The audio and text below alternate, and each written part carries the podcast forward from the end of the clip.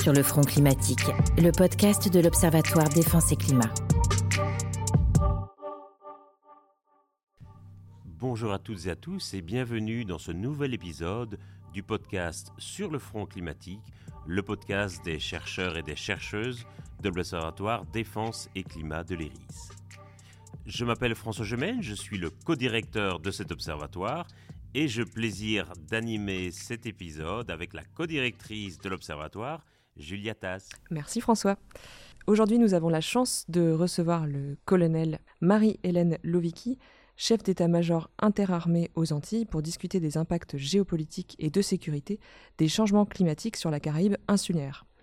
Nous allons bénéficier de son éclairage en tant que militaire directement en responsabilité sur le terrain. Et je profite évidemment de cet épisode pour vous rappeler que l'Observatoire Défense et Climat a publié il y a peu une note des réflexions prospectives et stratégiques sur le sujet que nous allons aborder, c'est-à-dire les impacts géopolitiques et de sécurité des changements climatiques dans la Caraïbe insulaire, avec notamment toute une partie de scénarisation et de prospective que je vous invite à lire. Colonel, bonjour. Julia, bonjour. Merci d'avoir répondu à notre invitation. Nous sommes très heureux de pouvoir évoquer ces sujets avec vous. Et je voudrais commencer par vous poser une question presque intimiste, je dirais. Donc on parle d'impact du changement climatique sur les forces armées, sur la sécurité, etc. Vous avez derrière vous une carrière dans l'armée de l'air et je voulais savoir si vous aviez déjà, dans votre carrière, dû prendre en compte, considérer ou a posteriori réaliser l'impact que les changements climatiques ont pu avoir sur certaines de vos missions.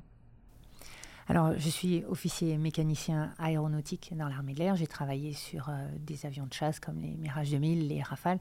Et donc, en tant qu'officier mécanicien, j'étais de façon indirecte. Je devais prendre en compte la partie environnementale puisqu'on réalise cette maintenance en respectant la réglementation liée à l'environnement. J'y ai été plus précisément confrontée à des postes comme le poste de sous-chef maîtrise des risques que j'ai tenu et pour lequel, en fait, on définissait les règles environnementales à appliquer sur l'ensemble des bases aériennes. Et ensuite, j'ai été chef du bureau maîtrise des risques à l'état-major de l'armée de l'air, ce qui m'a permis de participer aux travaux politiques liés à la prise en compte de cette partie environnementale. Colonel, est-ce que vous pourriez nous préciser un peu quel est le contexte dans lequel opèrent les forces armées aux Antilles? Quels sont les moyens dont vous disposez, vos lieux d'implantation? Je pense que nos éditeurs seraient curieux d'en savoir un peu plus.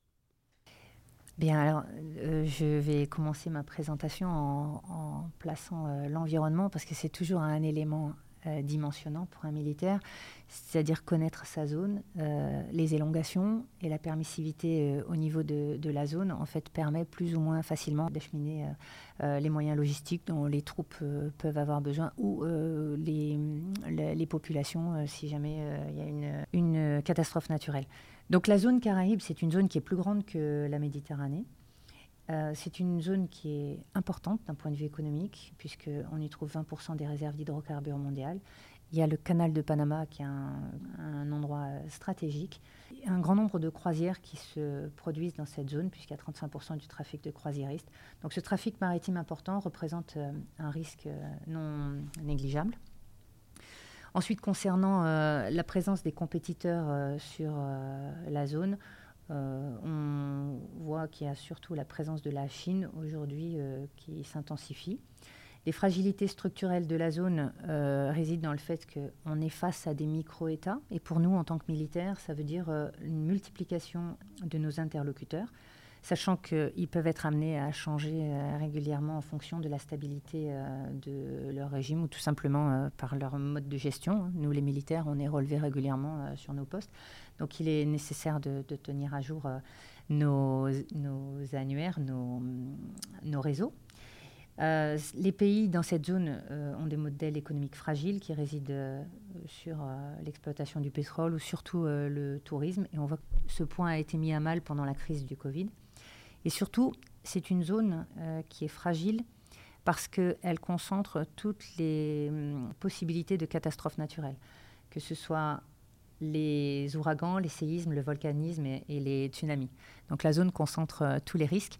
Et on a l'habitude de dire aux nouveaux arrivants sur le site qu'effectivement, il faut qu'ils s'attendent à être en mesure d'aider la population et de réagir à ce type de catastrophes naturelles, puisque toutes peuvent arriver là-bas, sauf les avalanches. Concernant les fragilités de la zone, elles sont renforcées par la multiplicité des trafics dans la région, que ce soit les trafics de personnes, d'armes, mais surtout le narcotrafic, et aussi par des régimes dans lesquels les crises sont récurrentes. Et je citerai juste Haïti, mais il y a aussi le Venezuela, enfin, des partenaires avec lesquels il peut être difficile de dialoguer.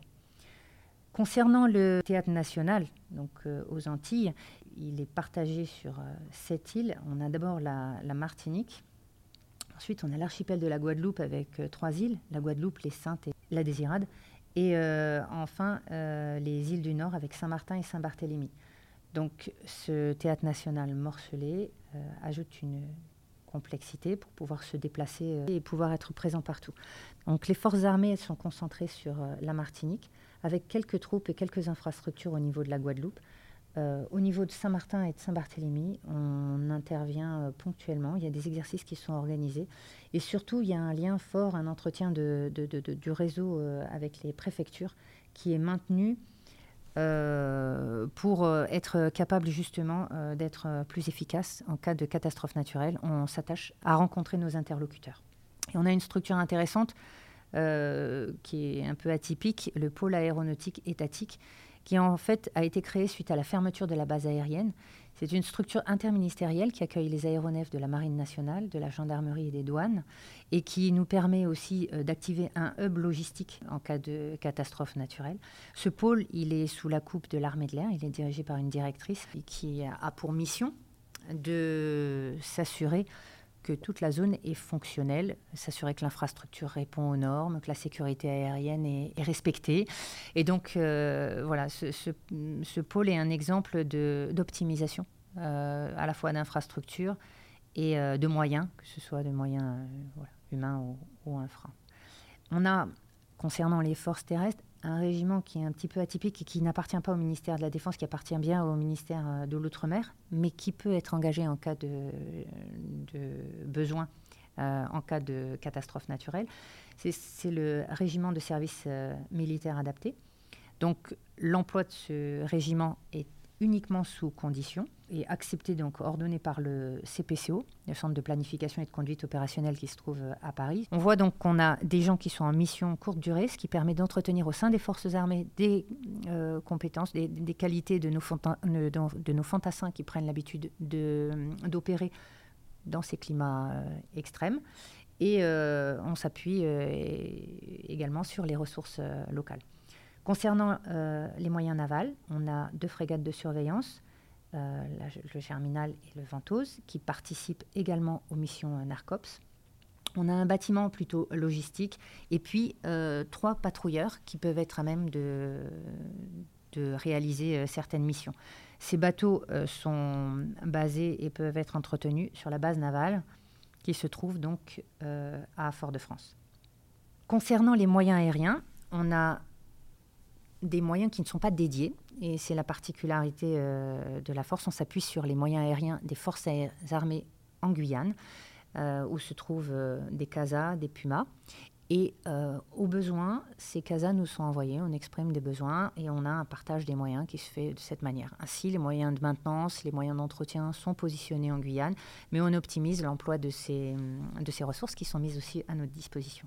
Pour diriger tout ça, on a un centre d'opération, qui est un centre d'opération assez ramassé, avec un effectif très contraint, et auquel peuvent s'ajouter des renforts en cas de crise, en cas de catastrophe naturelle. Donc ce centre d'opération, il permet à la fois de maîtriser les procédures, de les tenir à jour, de tenir à jour les réseaux, d'entretenir le lien avec les différents acteurs, que ce soit des préfectures, que ce soit les acteurs étrangers aussi. Donc il y a vraiment un gros travail qui est fait par un groupe limité de personnes. En cas de catastrophe naturelle, ce CO, donc ce centre d'opération, est renforcé par des troupes qui peuvent être mises en alerte en fonction de la situation météo. Donc on suit la situation météo tous les jours, et en cas de probabilité d'ouragan, Des moyens peuvent être mis en alerte en métropole, que ce soit des moyens humains ou même des stocks de matériel. Et en fonction de la probabilité que cet ouragan frappe les îles, les moyens matériels sont préacheminés vers nos bases logistiques où se trouvent nos avions de transport comme Orléans. Ils peuvent être acheminés très rapidement. Et c'est un dispositif qu'on a eu l'occasion de mettre en place suite à la crise d'Irma et qui est chaque jour en fait améliorée, puisque là on a encore travaillé sur l'organisation de ce PC pour gagner en efficacité, utiliser au mieux les compétences, être en mesure de tenir à la fois sur la durée et aussi sur l'amplitude horaire, c'est-à-dire qu'en fait avec le décalage horaire, il faut qu'on ait vraiment une permanence H24, donc à partir du moment où on a une crise, il faut qu'on puisse avoir deux équipes qui se relaient. Ben c'est merveilleux, vous avez même anticipé ma prochaine question qui portait sur la manière justement dont les forces armées aux Antilles sont mobilisées en cas de catastrophe naturelle, notamment puisque nous, c'est les sujets sur lesquels on travaille en cas d'événements climatiques extrêmes ou en cas d'épidémies qui peuvent être liés à des vecteurs comme le moustique tigre, qui là aussi va avoir son aire de reproduction modifiée par le changement climatique. Donc c'est un sujet sur lequel on travaille. Est-ce que vous avez des exemples soit d'opérations de secours aux populations post-catastrophe des exemples de participation à des opérations dans le cadre de besoins sanitaires au cours de ces dernières années. Et je précise d'ailleurs à nos auditeurs que nous allons peut-être utiliser le terme HADR qui vient de l'anglais Humanitarian Aid and Disaster Relief et qui est l'équivalent d'opérations de secours post-catastrophe naturelle, post-désastre naturel. Alors, il faut insister sur le fait que les forces armées aux Antilles et les armées de manière générale sur le théâtre national ne sont engagées que sous couvert de la préfecture. Donc, en fait, on répond à un besoin du préfet et il peut être amené à recourir à nos moyens ou à faire carrément des réquisitions en cas de besoin, en cas de crise. Et ce dialogue est vraiment cadré au niveau du CPCO et il est important que les moyens militaires ne soit utilisé que dans des cas qui ont été définis et qui doivent répondre à 4 critères, c'est-à-dire que les moyens civils sont inexistants, inadaptés, indisponibles ou insuffisants. Enfin, les moyens autres, les moyens de la sécurité civile ou autres. Donc, une fois que ce dialogue a été entamé et que ces règles sont respectées, effectivement, on participe à l'action de secours des personnels. Alors, on peut être engagé pour des missions assez simples et pour lesquelles on se prépare. Par exemple, donc Fiona, qui est passée en Guadeloupe, a nécessité l'engagement du 33e régiment d'infanterie de marine et le régiment de service militaire adapté. Donc ces personnes ont été engagées dans le cadre du passage de Fiona en Guadeloupe. Mais sinon, nos forces peuvent être utilisées pour des missions qui peuvent aller de la distribution des bouteilles d'eau dans certaines zones à l'aide à la lutte anti-moustique. C'est ce qui s'est passé l'année dernière où on a appuyé l'ARS, l'Agence régionale de santé. Et voilà, donc on a ce type de mission qui peut nous être confiée par la préfecture quand on arrive dans une situation bloquante. Après, concernant les réactions sur des catastrophes majeures, alors je prendrai l'exemple de Irma en 2017 qui a été vraiment dimensionnant puisque 2 ouragans sont passés coup sur coup et dont un sur l'île de Saint-Martin qui a dévasté un peu toute l'île. Donc dans ce cadre, on a notre centre d'opération qui va être renforcé par des personnels venant de métropole, avec des compétences particulières. Il faut savoir que dans le ministère des Armées, en fait, nos centres d'opération, ils fonctionnent tous de la même manière, avec une organisation qui est compatible de l'OTAN, en fait, et qui fait que chacun va trouver sa place assez facilement, tout en s'adaptant aux particularités du site. Donc notre PC va être armé pour pouvoir diriger la manœuvre et donc répondre aux directives du COMSUP, du commandant supérieur de la force. Ensuite, alors, dans le cas d'Irma, par exemple, le pic des effectifs de gendarmerie avait rapidement été atteint, et face à l'ampleur de la crise, ce sont les forces armées qui ont été mobilisées, dont les forces de souveraineté en place, mais aussi les renforts qui sont venus de l'Hexagone. Donc, tout le transport a été assuré par des A400M.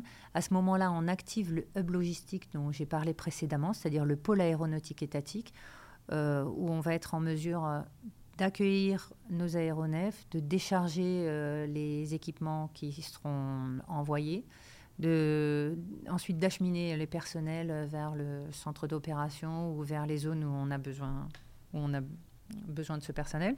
Derrière, une logistique de proximité va se mettre en place avec des hélicoptères, les CASA de Guyane qui peuvent être mis à disposition et qui permettent en fait de répartir toute cette logistique à l'endroit où c'est le plus nécessaire. Les forces se mettent en place pour pouvoir mieux appréhender les dégâts réalisés par l'ouragan. Alors, il y a une chose qu'on fait systématiquement quand on a à l'approche d'un ouragan. À partir du moment où on est sûr que l'ouragan va passer, on a des éléments de reconnaissance qu'on dispose aux endroits qui risquent d'être ciblés. C'est-à-dire qu'on a, si la Guadeloupe doit être ciblée par cet événement, on va positionner des éléments de reconnaissance qui vont se mettre dans des endroits où ils sont protégés, et ils nous feront, après le passage de la catastrophe, les premiers comptes rendus qui seront professionnels, je dirais, et qui nous permettront d'organiser la manœuvre derrière. Et c'est des personnes qui pourront donner des diagnostics, par exemple, sur l'infrastructure aussi, ou suite à un tremblement de terre, parce qu'il y a aussi des tremblements de terre là-bas. Voilà, ils pourront nous donner un diagnostic de techniciens qui nous permettront de savoir sur quoi on peut encore compter et ce qu'il faut mettre en place le plus rapidement, quels sont les axes à dégager en priorité. Donc, en amont, voilà ce qui est réalisé pour être prêt ensuite à ce que la manœuvre se mette en place le plus rapidement possible, parce que l'idée, c'est de...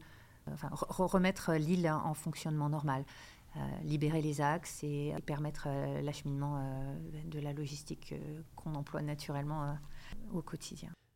Alors, vous avez déjà parlé du dialogue constructif, nourri et régulier que vous entretenez avec la préfecture, qui est évidemment essentiel, mais je voulais vous demander, est-ce qu'il y a potentiellement d'autres acteurs dans la région, des collectivités locales, d'autres acteurs civils, voire même potentiellement des homologues militaires d'autres pays, avec lesquels vous entretenez également des contacts, un dialogue, voire potentiellement des opérations communes?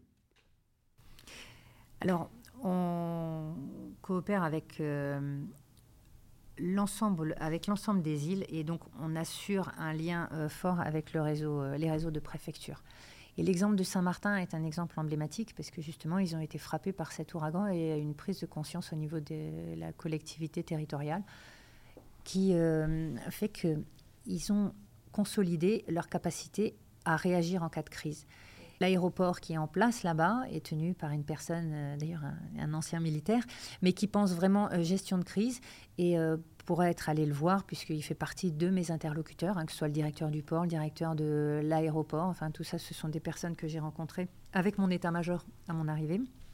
Il a déjà une zone qui est identifiée pour pouvoir monter un centre d'opération avec les liaisons qui nous permettraient de communiquer, une zone dans laquelle on peut héberger les troupes, ce qui permettrait de pouvoir intervenir aussi plus rapidement sur les axes. Et ils ont même mis en place un container avec plusieurs milliers d'euros de matériel. Alors, ce n'est pas du matériel sophistiqué, c'est du matériel simple, mais indispensable. Quand on doit relancer une logistique après un passage de l'ouragan, ce sont des brouettes, des pelles, des tronçonneuses, mais qui permettent en fait à nos hommes d'intervenir, de dégager les arbres qui pourraient bloquer une route, ou ce genre de choses.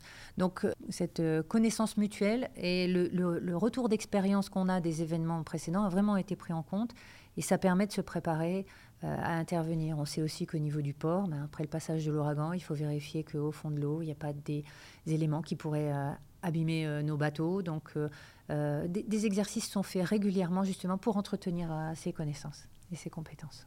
Et concernant l'entretien des réseaux, donc il se fait avec les préfectures, mais il se fait également avec les organisations non gouvernementales.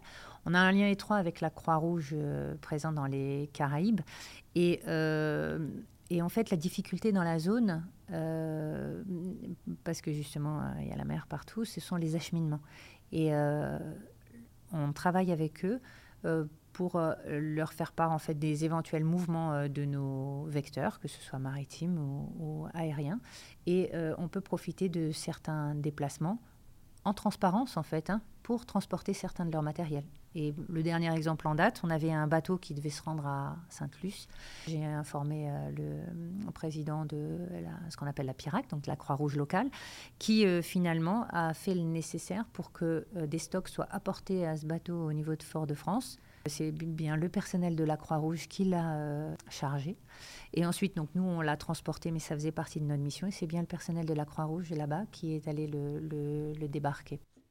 On se rend bien compte, vu les risques et les vulnérabilités qu'on a évoquées, que l'adaptation est un enjeu majeur, y compris pour les structures et les opérations militaires. Mais dans l'esprit du public, il faut bien avouer que l'adaptation reste un peu parfois un concept un peu vague, un peu flou. Est-ce que, colonel, vous pourriez nous donner un exemple concret, précis, de ce qui est fait sur le terrain pour s'adapter aux aléas climatiques ? Alors effectivement, il y a encore un gros travail à réaliser, que ce soit de cartographie des risques, même si on les a un peu identifiés. On a certaines de nos installations qui sont à proximité de la mer, que ce soit l'aéroport ou le port. Il reste un travail qui est en cours d'ailleurs et qui doit avancer. Maintenant, sur certains sites, on a par exemple, je pense au centre de transmission de Rivière-Salée, qui est un centre de transmission avec des antennes. Les antennes ont les pieds dans l'eau et aujourd'hui, le marécage dans lequel ils se trouvent en fait, a petit à petit augmenté de niveau. Donc, le chemin de ronde a été surélevé. Il a été aménagé afin que, justement, on puisse continuer la protection du site. Un merlon a été mis en place et a été surélevé pour protéger le bâtiment dans lequel se trouvent les installations techniques. Et ce bâtiment est lui-même construit sur pilotis. Donc voilà comment on préserve les installations dans un premier temps. C'est un cas un petit peu extrême, puisque sinon, le reste du temps, on n'a pas toujours les pieds dans l'eau. Mais voilà comment on a pu s'adapter. Et pour le reste, effectivement, les infrastructures sont adaptés progressivement. Il y a recours au moins pour les logements des militaires qui sont construits récemment à l'énergie solaire. Donc on voit bien que le ministère de la Défense s'intègre dans la démarche de développement durable complètement. Eh bien, nous arrivons au terme de cet épisode du podcast. Il me reste à vous remercier, colonel, de vous être prêté à l'exercice. Je rappelle donc pour nos éditeurs que vous êtes chef d'état-major interarmé dans les Antilles. Et ce podcast se prolonge pour ceux et pour celles qui souhaiteraient en savoir davantage, avec potentiellement la lecture d'une note sur la sécurité climatique dans la Caraïbe insulaire, toute une série de vidéos et de captations d'une conférence sur ce sujet qui s'est tenue à l'IRIS le 22 novembre 2022. Et puis bien sûr, Julia, il y a d'autres épisodes du podcast. Tout à fait. On vous invite à écouter et à réécouter les épisodes du podcast Sur le front climatique des chercheuses et des chercheurs de l'Observatoire Défense et Climat, à nous rejoindre sur les réseaux sociaux pour en savoir plus sur les prochaines notes et les prochains travaux que nous allons conduire. Et on a été ravis d'être avec vous aujourd'hui. À bientôt. À très vite. Allez plus loin sur www.defenseclimat.fr. Ce podcast, développé par l'IRIS, a été rendu possible grâce au soutien financier de la Direction générale des relations internationales et de la stratégie du ministère des Armées.